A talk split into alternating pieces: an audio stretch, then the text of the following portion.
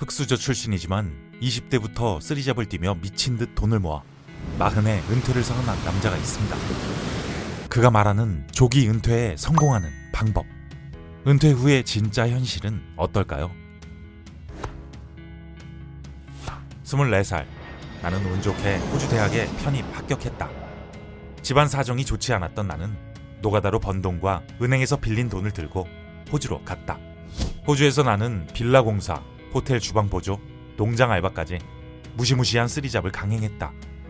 밤낮 없이 일하니 각종 수당까지 붙어 대략 2천만 원이 모였다.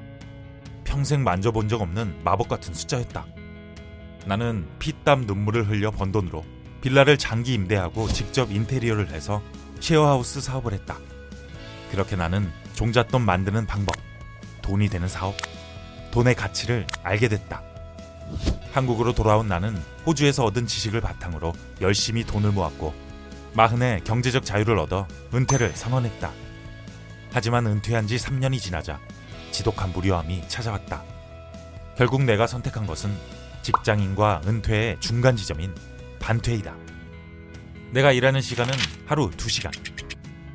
일을 할지 말지, 무슨 일을 할지 내가 선택할 수 있다. 휴일의 고마움도 알고 일의 소중함도 알 수 있다.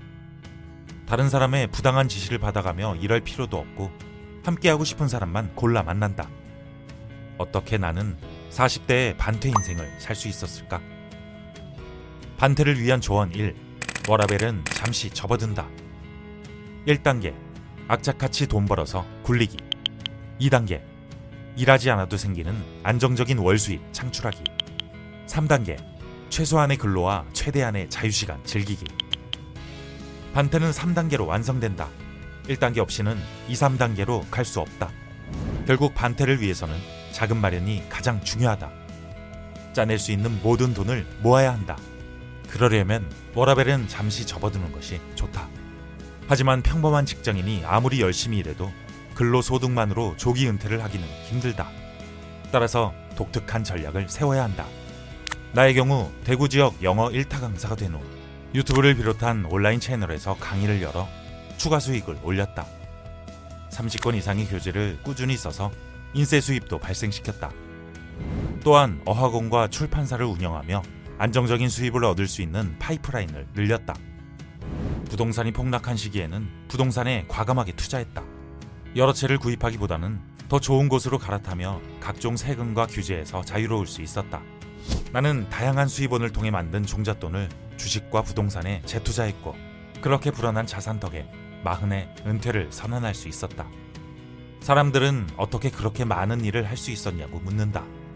하지만 종잣돈을 모으고 싶다면 일시적인 불균형을 기꺼이 감내해야 한다. 반퇴를 위한 조언 2. 부유할수록 수수하다. 나는 20대 때 커피 한 잔 값을 매일 모으면 30년 후 이자까지 6천만 원이 된다는 것을 깨닫고부터는 밖에서 커피를 사 먹은 적이 거의 없다. 누군가는 그렇게 궁상맞게 살아야 하냐고 할 수도 있다. 하지만 지금 내가 누리는 것을 생각하면 20대부터 몸에 익힌 습관들에 감사할 수밖에 없다. 옷, 시계, 신발, 가방 등 명품으로 휘감은 SNS 사진 속 사람들은 이렇게 외치는 것 같다. 나 가난하지 않아. 가난하지 않다고. 하지만 내가 만난 부자들은 거칠애에 대한 관심이 전혀 없었다. 사회 어디서건 이미 인정을 받고 있기 때문이다. 내가 젊은 시절 명품 소비를 하지 않은 것은 종잣돈 모으는 시기를 앞당겼고 결과적으로 은퇴를 앞당겼다. 쇼핑은 지금부터 하면 된다. 침대에 누워 동기부여 영상만 본다고 뭐가 달라질까? 적은 돈이라도 자신만의 현금 흐름을 만들어 본 사람은 그렇지 않은 사람보다 훨씬 앞서 나갈 수밖에 없다. 해답은 언제나 실천에 있다. 종잣돈 만들기부터 창업, 부동산, 주식으로 돈 굴리기까지. 조기 은퇴를 이루는 단계별 실전 동공부.